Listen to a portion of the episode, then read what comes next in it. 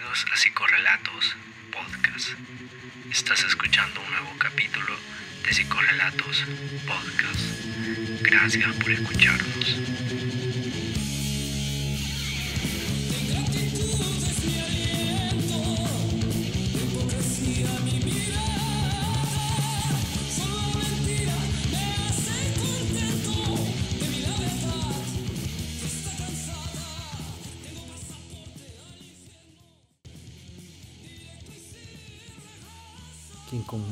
Lucha, cuide de no convertirse a su vez en monstruo.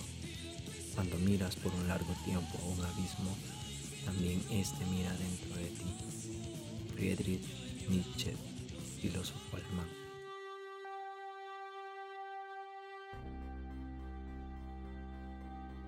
Una tarde a finales de 2020, un ex policía y un soldado se reunieron a platicar en una zona rural cerca del cementerio de Chalchuapa en el occidente de Salvador.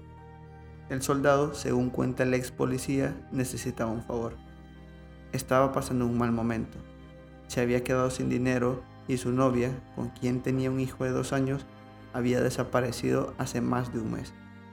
Estaba enfurecido y quería explotar. Aquel enojo, de acuerdo con el ex policía, se debía a que la pareja del soldado lo dejó atado a una cuota alimenticia de 50 dólares mensuales que debía cancelar para la manutención de su hijo. El soldado no quería pagar, y menos cuando ella no aparecía por ningún lado. Me gustaría desaparecer a todos, dijo el soldado. A lo que el ex policía respondió escueto como se le responde a un amigo que necesita, con una sola palabra. Démosle.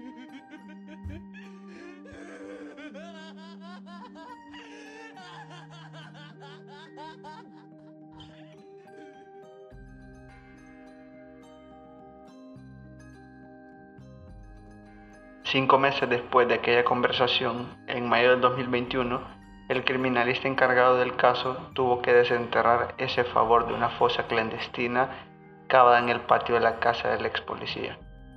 Cuatro cadáveres apilados, incluyendo el del hijo del soldado.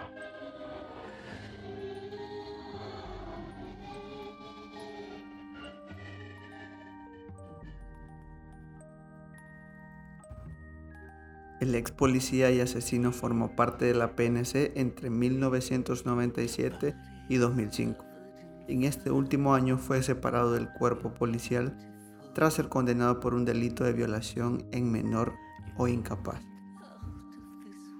Según cuenta el ex policía, aquella misma tarde del 2020 hicieron un plan. El ex agente llamaría con engaños a las dos mujeres que formaban parte del núcleo familiar de la joven desaparecida las invitaría a su casa con el pretexto de que el soldado necesitaba hablar con ellas. Y una vez ahí, las matarían.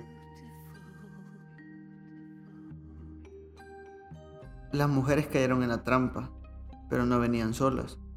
La primera llegó acompañada de un niño de nueve años, mientras que la segunda llegó con un bebé de dos, el hijo del soldado. Entre ambos mataron a las cuatro víctimas y tiraron sus cadáveres en la fosa cavada en el patio de atrás para ocultarlo. Los cuatro cuerpos cayeron sobre otros que previamente habían sido arrojados en el mismo lugar. Debajo de los cuatro estaba el cadáver de otra víctima ya conocida, la pareja desaparecida del soldado. El ex policía, sin que supiera su amigo, la había matado también. El relato anterior fue reconstruido por el testigo principal del caso de la fosa clandestina que la Policía Nacional Civil descubrió el pasado 8 de mayo en una de las casas ubicadas en la colonia Las Flores, en Charchuapa. Su confesión consta en el requerimiento presentado por la Fiscalía salvadoreña el pasado 17 de mayo en contra de 10 de sus presuntos cómplices, incluyendo al soldado. En ella se detallan nombres, fechas y el modus operandi con el que el asesino confesó y 10 presuntos cómplices que mataron a 13 de sus víctimas entre los años 2020 y 2021. Dicho número de víctimas, sin embargo, es solo una parte del total de las enterradas en ese lugar, según dijo el testigo. Hasta este lunes 7 de junio, el ministro de Justicia y Seguridad Pública aseguró que han encontrado 18 cuerpos. De estos, según una fuente de medicina legal consultada, se han extraído 15 solo de la primera fosa ubicada en la casa del ex agente. Según los peritos de la fiscalía, son 7 fosas en total donde podrían haber más cadáveres.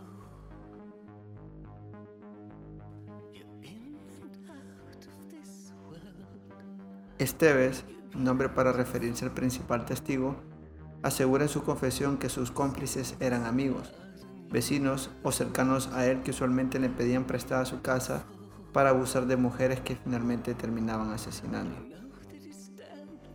El asesino serial de Chalchuapa seleccionaba a casi todas sus víctimas con características por igual, mujeres, jóvenes y pobres. Según confesó, su estrategia para capturarlas era casi siempre parecida. Las llevaba con engaños hasta su casa, donde luego las violaba o las agredía sexualmente él, algunos de sus cómplices o los dos. Incluso para matarlas, dice, lo hacía de forma similar. Nunca usaron cuchillo ni pistola, la golpeaban con un objeto contundente en la cabeza, un tubo de metal o una piedra, y después se deshacían de los cadáveres, escondiéndolos en una fosa que él mismo cavó en su patio detrás. Finalmente, el asesino de Chalchuapa, como ha sido llamado el caso, aseguró que su tarea culminaba cuando tapaba el agujero con una plancha de cemento. Y lo mantenía sellado hasta el día en que llegara su siguiente víctima.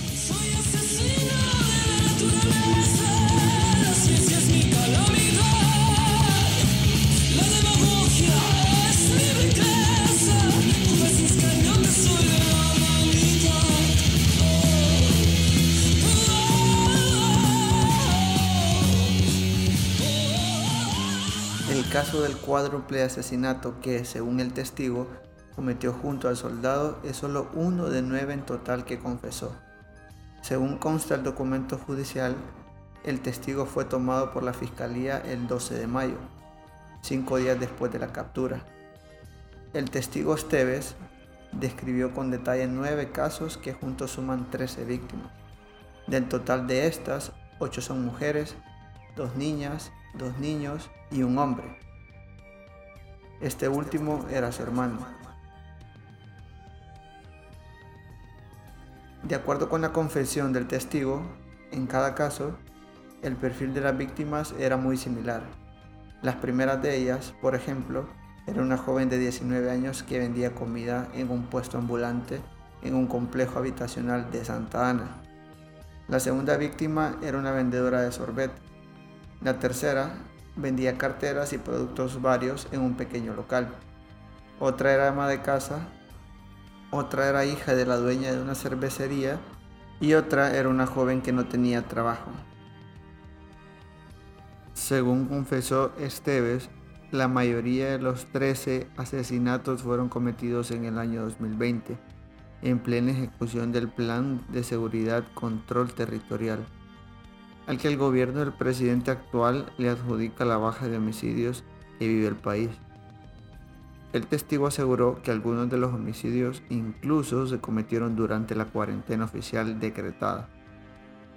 Esto ocurrió cuando no se podía salir, dice el testigo en algunos casos. Sin embargo, en su confesión, Esteves afirmó que además de estas, existen otras víctimas que él mismo mató y aventó fosa varios años atrás. Las fechas en que Esteves afirmó que cometieron los asesinatos, versión que también es validada por las fiscalías y que encaja con lo reportado por los familiares de las víctimas, contradice la versión oficial del gobierno, incluyendo la del presidente actual, quien sugiere que los homicidios ocurrieron hace mucho tiempo, en más de una década, como titió el mandatario. El lunes 7 de junio, en una entrevista televisiva, el director de la policía aseguró que el caso del Chalchuapa es un caso que lamentablemente data desde el 2009, con cadáveres de personas que fueron asesinadas hace más de una década. Pusimos al lechor y a sus colaboradores ante la justicia, dijo, a nivel judicial, el caso del asesino de Chalchuapa se ha dividido en dos. El primer proceso está dirigido únicamente en contra del ex policía por un número de homicidios y feminicidios que la fiscalía aún no revela. El segundo, la fiscalía acusa a 10 personas que han sido señaladas por los testigos como cómplices o asesinos de 13 personas. Según fuentes de la Fiscalía, la reserva total del caso se debe a que algunos de los homicidios confesados por el testigo aún se encuentran en etapa de investigación. A lo largo de las declaraciones, Esteve revela los nombres de las víctimas, su trabajo, el lugar y el modo en que lo engañaron a él o a alguno de sus presuntos cómplices. Además, ahondó en detalles acerca de cómo los mataban y cómo luego lanzaban sus cuerpos a la fosa. Los cadáveres, no obstante, corresponden solo a algunas de las víctimas enterradas en la casa del ex policía, ya que según la misma confesión, en la casa hay enterradas muchas más. Según los investigadores del caso, en total podrían haber hasta 40 víctimas enterradas en siete fosas cavadas en la propiedad del ex agente. El testigo relató a la fiscalía con abundantes detalles de cada uno de los crímenes y de sus presuntos cómplices. Incluso pudo recordar a qué víctimas enterraron con ropa, a cuáles le quitó el pantalón antes de tirarlos a la fosa, como en el caso de su hermano, o a cuáles le enterraron desnudas. También relató particularidades, como que a veces guardaba artículos que dejaban las víctimas como documentos, lápiz labial o aretes dentro de un calcetín gris. Tanto el fiscal general impuesto por el gobierno actual, el Ministerio de Seguridad y Justicia y el mismo presidente han calificado públicamente al asesino como un psicópata. Hasta la fecha, no se ha podido confirmar que le hayan hecho algún examen de psiquiatría forense o psicológico. Sin embargo, el testigo reveló en su confesión su gusto por tener relaciones sexuales con cadáveres. En la descripción de uno de los casos confesados, en el que se describe que el testigo, acompañado de uno de sus cómplices, asesinó a una mujer de 35 años y a su hija de 9, el documento judicial reza. El testigo mencionó que a él le gusta tener relaciones sexuales con cadáveres por lo que su cómplice le dijo que procediera a hacerlo con la niña, pero este le dijo que no. Entonces procedieron a aventar los cuerpos a la fosa.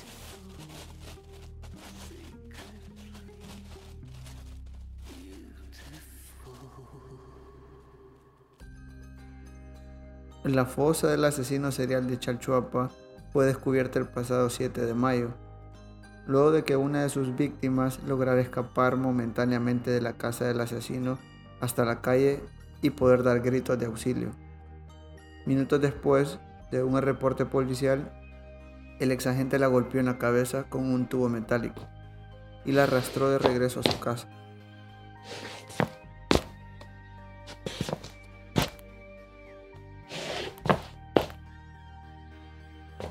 Los vecinos llamaron a la policía que llegó casi una hora más tarde al lugar.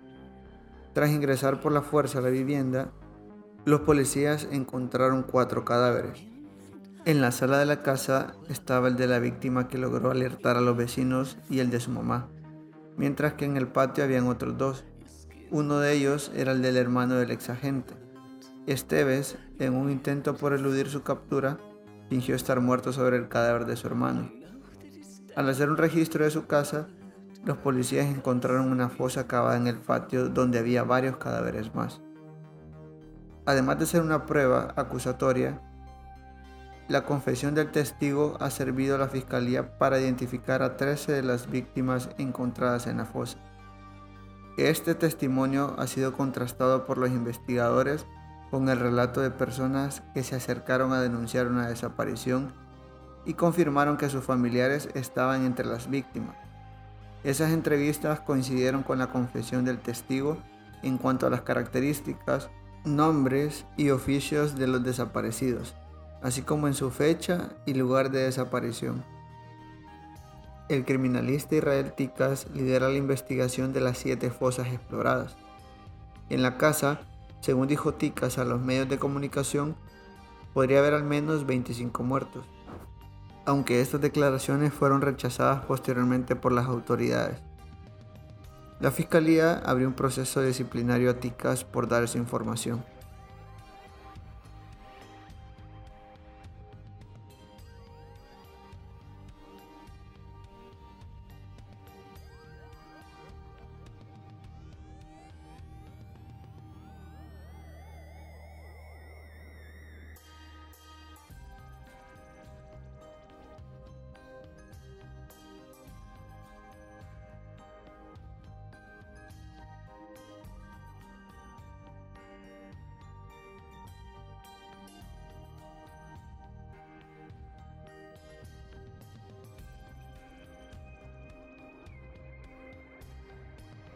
Las autoridades, sin embargo, no han logrado establecer el número total de víctimas enterradas en el lugar. El presidente Bukele anunció en su cuenta de Twitter el pasado 21 de mayo que para entonces había 15 víctimas confirmadas, aunque añadió que podrían haber muchas más. Ese mismo día, horas antes, el ministro Villatoro dijo en una conferencia de prensa que en el lugar de la escena del crimen había solamente ocho víctimas identificadas, mientras que el fiscal del caso, Max Muñoz, dijo que los casos podían ser más de 20. Al respecto de esta información, la más reciente que se encuentra es la que compartió el ministro de el ministro de Seguridad Villatoro el lunes 7 de junio. Ese día confirmó el hallazgo de 18 cadáveres en la casa, pero agregó que podían haber muchos más.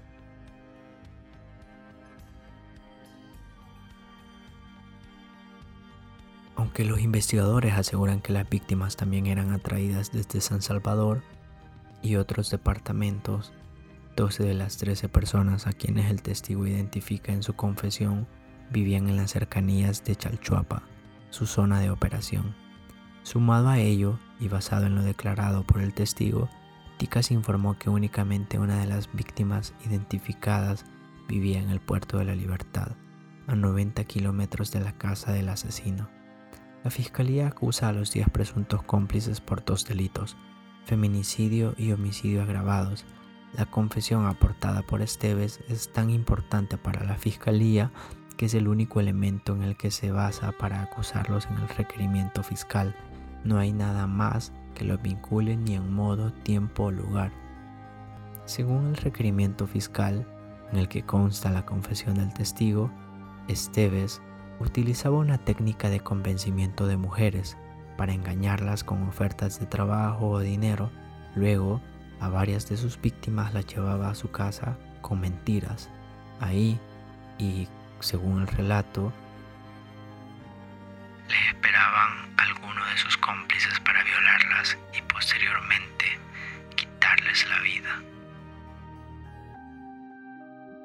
Esteves confesó que él mismo cavó la fosa en el patio trasero de su casa hace varios años con el único objetivo de ocultar cadáveres. Igual que ese, cavó seis más en el mismo patio. Aunque el testigo no detalla en qué año lo hizo, el testigo sí enfatiza varias veces que nunca tuvo problemas con el hedor que generaban los más de 15 cuerpos en descomposición. A dichos cuerpos ni siquiera les tiraba tierra ni cal, no hacía nada por el hedor ya que para eso el testigo tapaba el hoyo con una placa de cemento.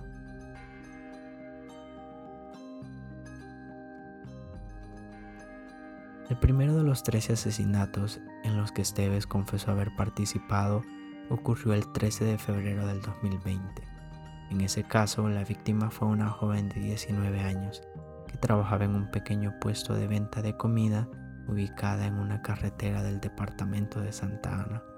Para identificarla, además de la confesión del testigo, la fiscalía entrevistó a un familiar de la víctima, cuyo relato coincide con lo aportado por Esteves con relación a la descripción de las características, fecha y modo en que fue reportada la desaparición de esta persona.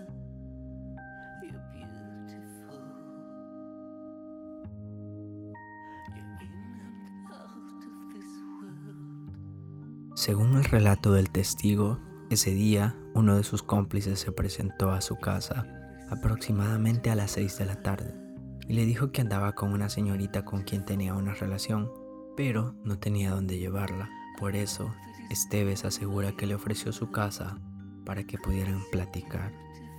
Más adelante el testigo relata que el sujeto quiso abusar de la joven, pero ella no se dejó. El testigo dice que ante esto su cómplice sometió a la víctima y la agredió sexualmente. Entonces ella lo amenazó con que lo iba a denunciar y ante esto el imputado le quitó la vida pegándole con un hierro en la cara. Luego, entre los dos la lanzaron desnuda en un hoyo que había en el patio de su vivienda. Por esa ayuda, el amigo de Esteves le pagó la cantidad de 20 dólares. Cuatro días antes de que Esteves y sus cómplices mataran a la primera de sus víctimas, el presidente Bukele irrumpió en la Asamblea Legislativa acuerpado de militares y se tomó el Palacio Legislativo. Su excusa dijo fue presionar a los diputados a aprobar un préstamo por 109 millones para financiar su plan control territorial. Esta medida de presión, según lo dijo el mandatario, era apoyada con los supuestos resultados de su plan, una disminución histórica de homicidios que no se veían desde el tiempo de la tregua que fue en el gobierno del expresidente Mauricio Funes en el año 2012. Bukele aseguraba que para mantener esos resultados era necesario más dinero. En cambio, en Chalchuapa apenas comenzaba la matanza. El documento señala que la segunda de sus víctimas fue asesinada en marzo del 2020.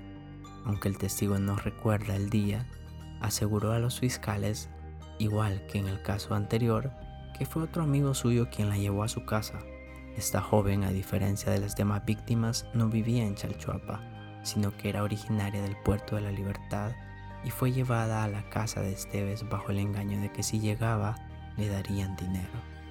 Esteves asegura que una vez entraron a la casa, su amigo intentó abusar sexualmente de la joven. En ese momento el testigo salió de la casa y empezó a escuchar una especie de tropel, como sonidos de golpes y gritos de auxilio porque su victimario la estaba estrangulando con las manos y le había pegado en la cabeza con una piedra.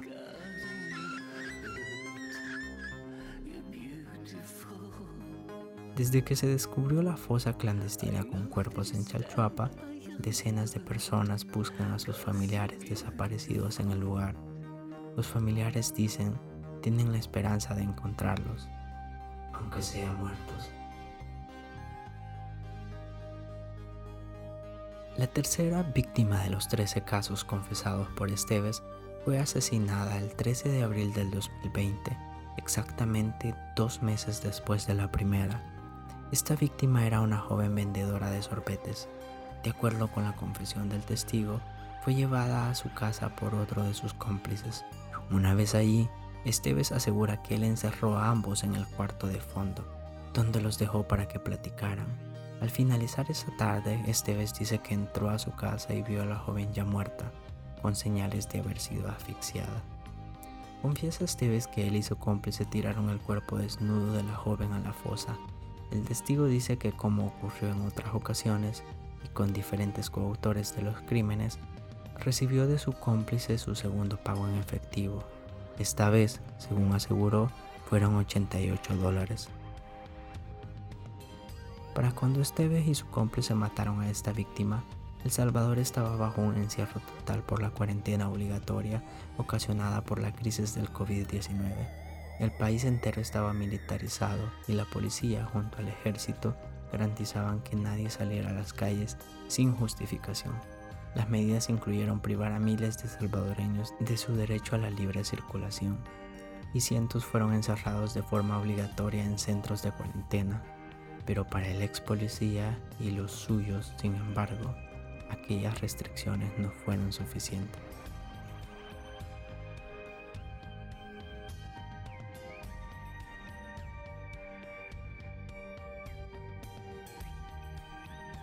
Las siguientes dos víctimas fueron una madre de 36 años y su hija de 9. Este doble asesinato, según el testigo, ocurrió el 5 de julio del 2020 de acuerdo con la confesión, Esa vez otro amigo suyo le contó que tenía una relación con una mujer y quería llevarla a su casa con la intención de abusar de ella y de su hija. Le dijo que quería cumplir su fantasía. Esteves asegura que después de dejar en su casa a las víctimas en compañía su amigo, salió a comprar pupusas y al regresar él las había matado, por lo que decidieron tirarlas a la fosa. La sexta de las víctimas también sufrió una agresión sexual. En esta ocasión, a finales del 2020, sin especificar la fecha, el testigo narra que fue él mismo quien la engañó. El testigo invitó a su casa con la intención de llevarla hasta un amigo suyo que la quería violar. Una vez ahí, Esteves asegura que de nuevo los dejó solo, premeditando no solo violar a la víctima, sino también matarla.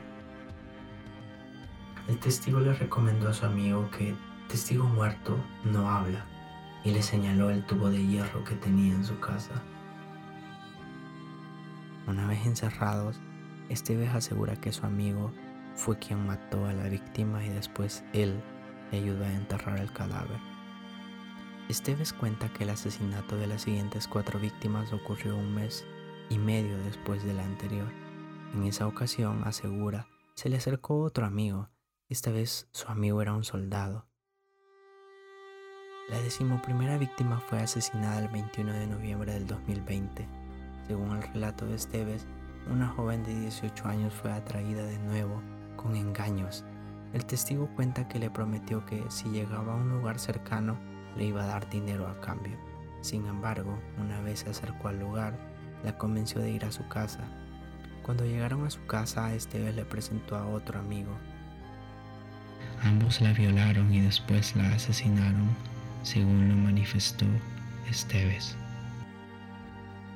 Posteriormente le pidió ayuda al imputado para echársela encima y la aventó a la fosa que había construido para desechar los cadáveres de las personas que el testigo clave mataba o los que le pedían enterrar como ayuda.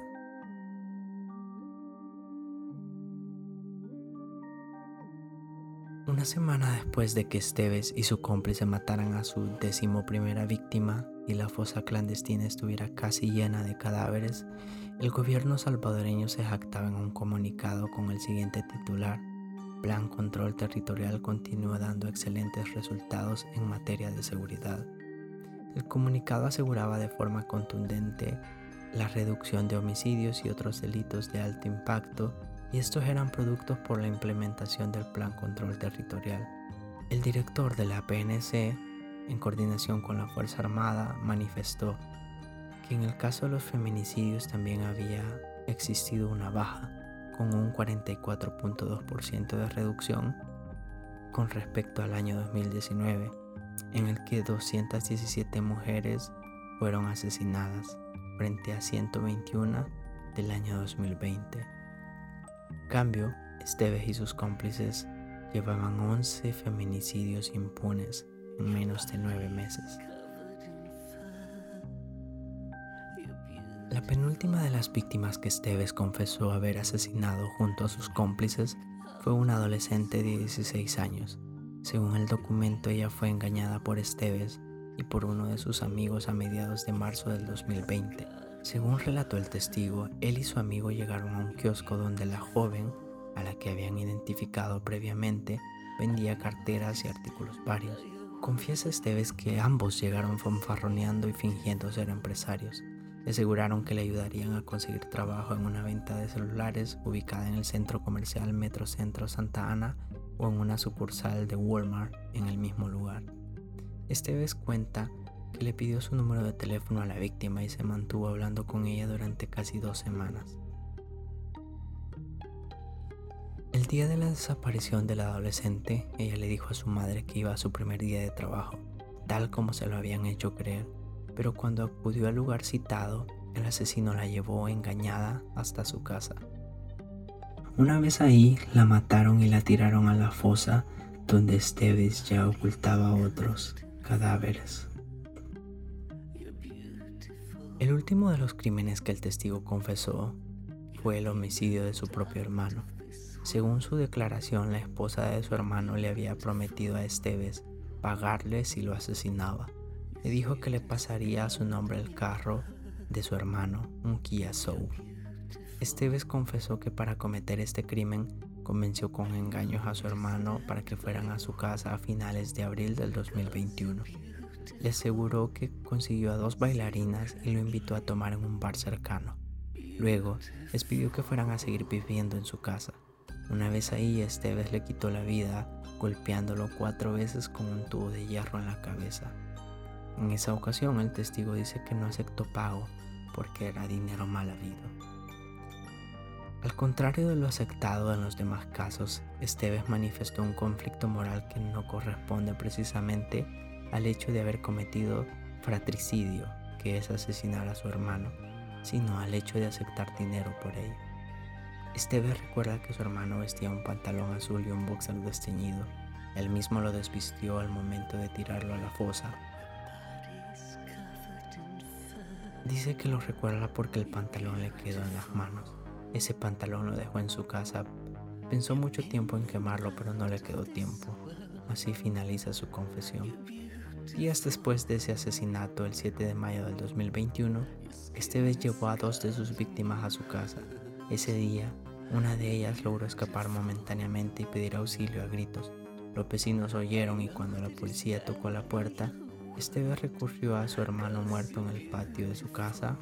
En un intento por ocultarse, el asesino se cortó las venas de las muñecas y se acostó sobre el cadáver de su hermano fingiendo estar muerto, pero su respiración lo delató.